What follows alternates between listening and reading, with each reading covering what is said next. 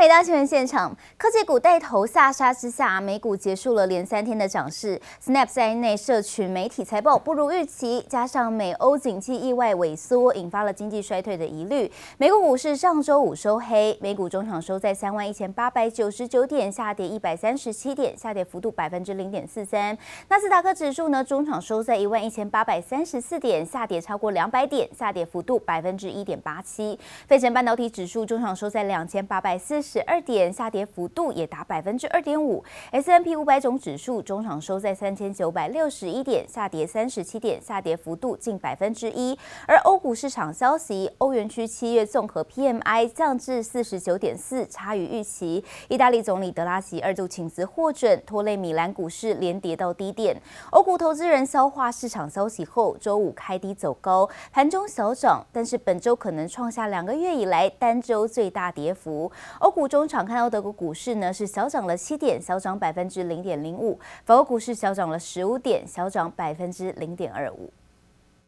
社群媒体也不堪通膨和经济疲软的冲击。Snapchat 母公司 Snap 第二季的财报数据揭开线上广告需求放缓的警讯。Snap earnings and revenue both coming in below expectations. A two cent per share loss, that's double the loss anticipated. While revenue $1.1 billion is a hair short of the 1.14 billion that analysts had estimated. That downfall, uh, that, that downturn is blamed by Snap on platform policy changes. Of course, that's referring to Apple. Um, also increased competition and then macroeconomic challenges. 虽然 Snapchat 第二季的每月活跃用户来到三点四七亿人，优于市场预期，但用户增长却没能提振营收和获利表现。Snap 周五一开盘就重挫超过百分之三十。The revenue miss was certainly disappointing, um, and I think it sort of confirmed fears that this environment that we're seeing, um, ad spending is slowing, and it's getting much more challenging for these social media companies to get advertisers to spend with Snap 敲响了社群媒体第二季财报警钟，受到广告收入下滑影响，推特的财报同样惨淡，营收、获利和用户增长全都不如市场预期。分析师原本预估推特第二季能有获利，不料却亏损二点七亿美元。Talking about that second quarter revenue coming down, a decrease of one percent year over year because of what they say were industry headwinds associated with the macro uh, uh, macro environment, just like we heard from Snap. But they also say it's because of uncertainty related to the pending acquisition of Twitter by an affiliate of Elon Musk. 特斯拉 CEO 马斯克出价收购推特又反悔，闹得沸沸扬扬。推特认定并购提议仍然有效，德拉瓦州法院将在十月正式展开审理。Almost insignificant to Twitter, but I wonder what this means for some of the other stocks, like the Facebook, like the Meta, because this confirms what Snap was saying, just that the broad overview. is is weak. Snap 和推特的财报表现拖累其他仰赖线上广告的社群平台，包括谷歌母公司 Alphabet 以及脸书母公司 Meta，连带笼罩沉重卖压。记者王新文、黄一豪综合报道。美国金融市场最忙碌的一周来了，除了联准会周四将会公布最新的利率决策，市场预期呢这次升息三码，另外包含了微软、苹果等公司都将在这个礼拜会公布最新的财报。科技巨头对经济前景的看法势必牵动美股走势，而台湾投资人也关心会如何影响台股表现。分析师表示，指数已经处在短线高档，技术指标进入超卖区，因此建议可以先观察量能，再等待时机进场。Despite the fact that we expect a 75 bip move next week from the Fed, in addition to last month's 75 bip move. 美国联准会周四将公布最新利率决议，市场普遍预期这次会升息三码，九月再升两码。专家认为，若联准会对接下来的升息态度软化，有机会提振股市动能；但如果持续激进升息，恐怕加大衰退的可能。另一方面，这个礼拜还有多家重量级科技公司预计发布最新一季财报，到时对经济前景的展望也将成为市场看未来景气的重要风向球。Earnings to look for for next week are are going to be your Apples, your Googles, and your Amazons. Um, those are going to be a really clear picture into how the consumer is at this point. Companies are seeing less demand from the consumers, or they're concerned about the demand they're going to see from consumers uh, in the near future. And so that tells us that consumers aren't spending as much, which doesn't lead to company growth. And so that's what the market is really reacting to is that we might not be getting Uh, solid earnings that we were expecting, you know, a month ago. 投资人迎来忙碌的一周，被称为 MAMAA 的科技五巨头微软和 Alphabet 将在台湾时间二十七号揭晓业绩，紧接着是脸书母公司 Meta 周四登场，而苹果及亚马逊则在二十九号发布财报。加上本周还有 GDP、PCE 等多项重要经济数据出炉，势必都将牵动美股走势，同时也对台股相关供应链厂商影响性高。呃，一些这个财报要慢慢的公布接近尾声哦，所以说呃有一些这个呃可能开始会开始反慢一慢反映这个财报的利空。短线上来看的话，呃技术指标也来到一个超买区的状况。上半周或许因为还没有 FED 还没有升息，应该还是维持一个比较安全的一个走势。但是我们认为说，呃，这个周三周过后的话，或许就会有出现比较明显震荡的一个走势。专家认为，台股处于短线高档，随着台美利差扩大，外资流出趋势不可避免。建议投资人可以先观察量能，等待时机，不用急着进场。记者黄陈柏成台北采访报道。韩国大厂三星为了增强半导体代工的竞争力，已经开始考虑针对封装业务进行额外投资。根据韩国媒体爆料，三星可能会租用集团子公司三星显示器位于天安的厂房空间，进行相关扩产计划。이번에 MBC Flat Gate All Around 기술을적용한3나노 공정의 Foundry Service 또한 세계 최초로 제공하게 되었습니다。 韩国半导体大厂才刚刚宣布抢先台积电量产三纳米，又传出将乘胜追击，加大投资扩充产能。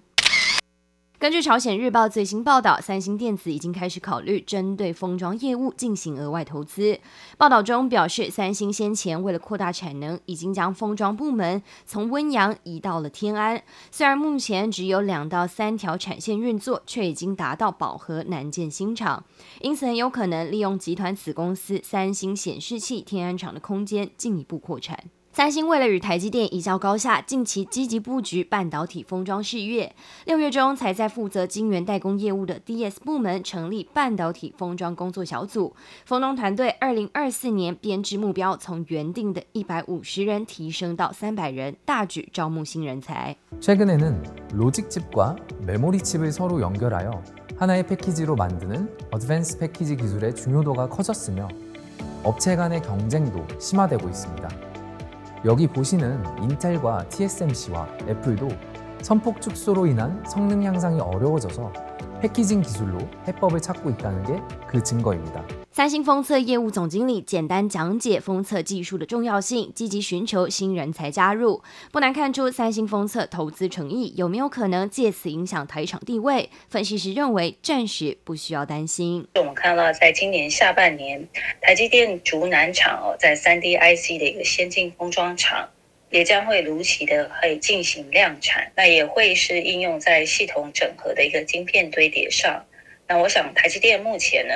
还是在先进封装上是维持全球领先的一个态势。目前全球半导体先进封测投资当中，前三名仍是英特尔、台积电、日月光，而位居第四的三星想要超车往上爬，恐怕还有一大段距离。解答真苏伟明台北曾报道。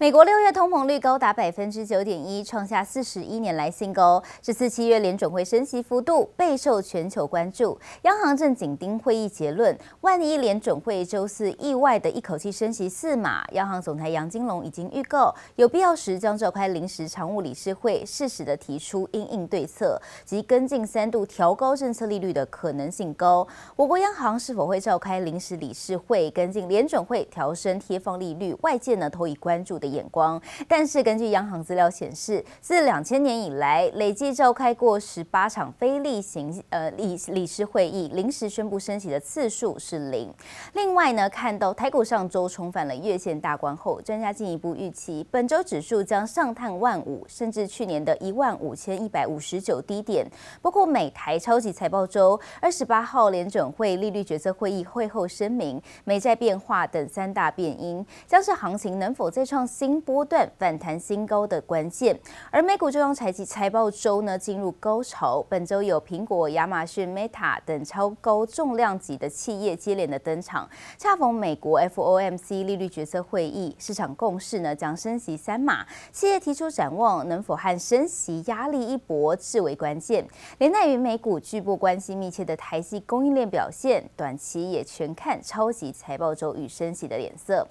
另外看到呢，受到了南山人寿净值危机的拖累，润泰双雄股价连续两天跳空跌停。对此，工商协进会理事长吴东亮上周五也提出了看法，他认为主要是会计处理让公司净值有些受伤，但是整体而言，升息仍对寿险业有利的。而法人逢低加码润泰集团，周五润泰呢全股价呢落底反弹，中场超涨了超过百分之一。润泰新则是爆出超过十万张的天量，呈现多空交战格局。南山人寿应该是一个这个经营的非常好的公司吧，我想大家应该不用过度的惊慌。工商协进会理事长，同时也是台新金控董事长吴东亮为同业南山人寿缓颊，就是因为润泰双雄受到南山人寿波及，陷入净值危机风暴。不过，吴东亮认为，南山人寿资本适足率所有指标都在三百以上，只是因为会计处理让公司有点受伤，而这些都还在可以忍受的范围之内。那我们现在的会计制度，我们只看资产，那升息让资产说说不定会有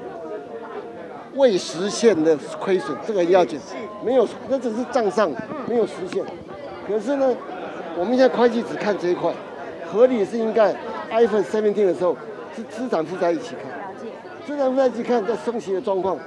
说不定它的净值还会增加。吴东亮认为，升息对寿险业来说大环境有利，若改变会计原则，就能降低风险。在筹码偏多的情况下，润泰双雄周五双双化解破底危机，有别于散户排队抛售，法人趁机捡便宜。外资二十一号加码润泰新进一千五百张后，二十二号转为卖超逾两千五百张，多空交战使润泰新股价一度翻红，更爆出超过十万张的历史天量。而润泰全外资在连两天加码后，周五逢高调节约四千六百张，投信则继续加码，连续五天买三千三百七十七张，也让润泰全成交量明显放大至三万七千张以上。进场的状况应该还是认为，啊，南山人寿讯息的一个冲击，并没有影响到实质的润泰新跟润泰全的一个营运啊，还有啊财报整体的数字，应该没有像大市场揣测的这么差哦。以目前来看呢、啊。呃，整体的呃反弹的状况，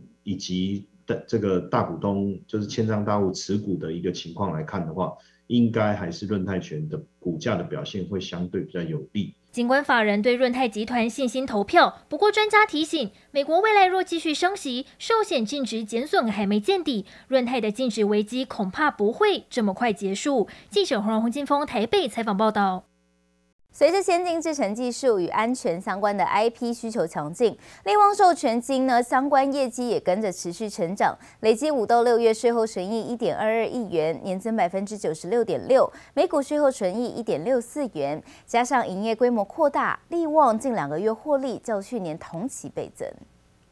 矽智材大厂力旺随着先进制程技术与 PUF 安全相关的 IP 需求强劲，在二十二号公告自结，累计五到六月税后纯益一点二二亿元，年增百分之九十六点六，每股税后纯益一点六四元。受惠授权金、权利金两大业务持续成长，加上营业规模扩大，力旺近两个月获利较去年同期倍增。联强公告子公司对转投资公司巨思宏丧失影响力，这也是联强继神达后对巨思宏持股比例下降，决议将由权益法变更为透过其他综合损益按公允价值衡量金融资产，并将认列一次性评价利益扣除相关税负后，业外将认列为实现利益六十七亿元。连接线束厂信邦在二十二号公告第二季财报，税后纯益七点五八亿元，季增百分之十一点四，年增百分之十九，每股纯益三点二二元。分别创历史单季及同期最佳。展望第三季，信邦表示，依据目前客户的需求，营运将比第二季再成长，可望续创单季新高。中鸿二十二号宣布调降八月内销及九月、十月外销盘价，依产品及地区每吨分别调降新台币两千元及六十到八十美元。中红表示，这次盘价顺势调适调降。以减轻客户在市场调整期的压力，并维持接单动能。中红认为，随着中国钢价大幅调整，近期以盘整需求底部支撑，预估今年第四季钢价可望稳中区间。记者综合报道。